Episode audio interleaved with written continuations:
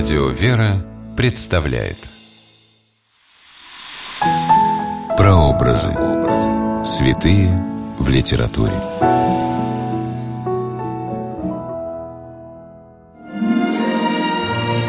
Может ли человек, называющий себя скептиком и атеистом, написать роман о святом, а потом совершить христианский поступок, подобно своему святому герою?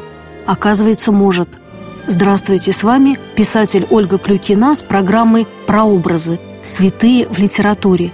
Сегодня мы говорим о преподобной Таисии Египетской и романе Анатолия Франса «Таис».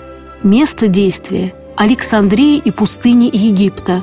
Время действия – IV век по Рождестве Христовом.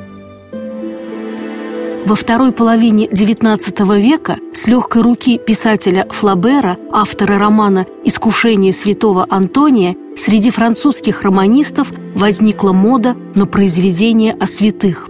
В 1889 году другой французский писатель Анатолий Франс, считавший себя последователем и учеником Флобера, выпустил в свет роман «Таис», наделавший немало шума. Главной героиней его романа является куртизанка Таис, жившая в начале IV века в Александрии. Под влиянием монаха-пустынника Пафнутия Таис обращается ко Христу, уходит в пустыню и становится христианской подвижницей. Из жития преподобной Таисии Египетской известно, что ее духовный переворот действительно произошел под влиянием святого Пафнутия. Однажды в дом Таис пришел пустынник Пафнутий, который знал ее еще девочкой. Движимый желанием спасти грешную душу Таис, монах рассказал ей о Христе. Его слова упали на взрыхленную почву. В детстве Таис была крещена. Повзрослев и отступив от заповеди Христа, она, тем не менее, жаждала изменить свою жизнь, но не знала, как это сделать, не решалась совершить последний шаг навстречу переменам. Мастер психологической прозы Анатоль Франс в романе «Таис» хорошо показывает смятение молодой женщины во время разговора с Аввой Пафнутием. «Таис, я несу тебе жизнь вечную. Верь мне, ибо то, о чем я благовещу, истина. А кто мне поручится, что это истина? Давид и пророки, Писание и чудеса, которые ты увидишь воочию. Мне хотелось бы тебе верить, монах, ибо, сознаюсь тебе, я не нашла счастья в мире. Удел мой прекраснее удела царицы, и, однако, жизнь принесла мне много огорчений, много печали, и я безмерно устала.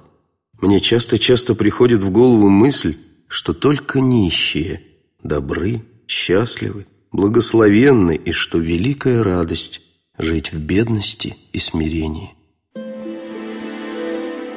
Современники восхищенно называли Анатолия Франса самым французским, самым парижским, самым утонченным писателем.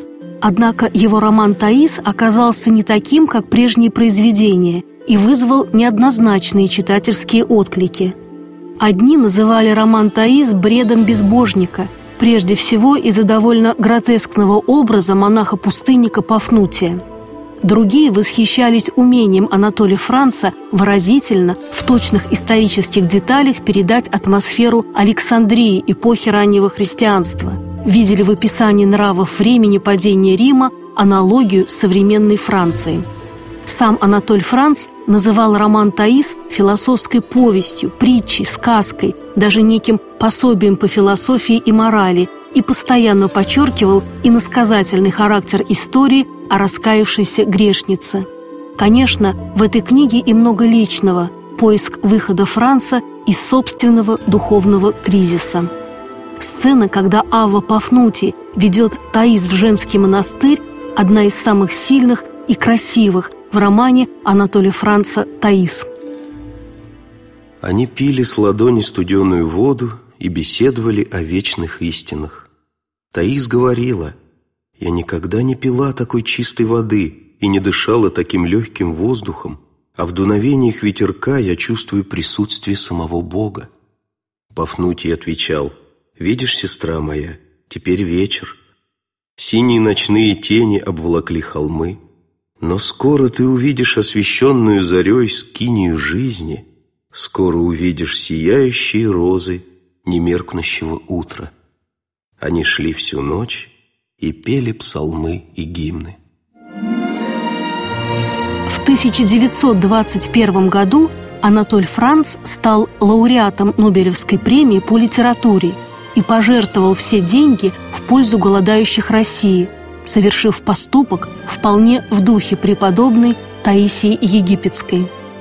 С вами была Ольга Клюкина. До новых встреч в авторской программе «Прообразы. Святые в литературе».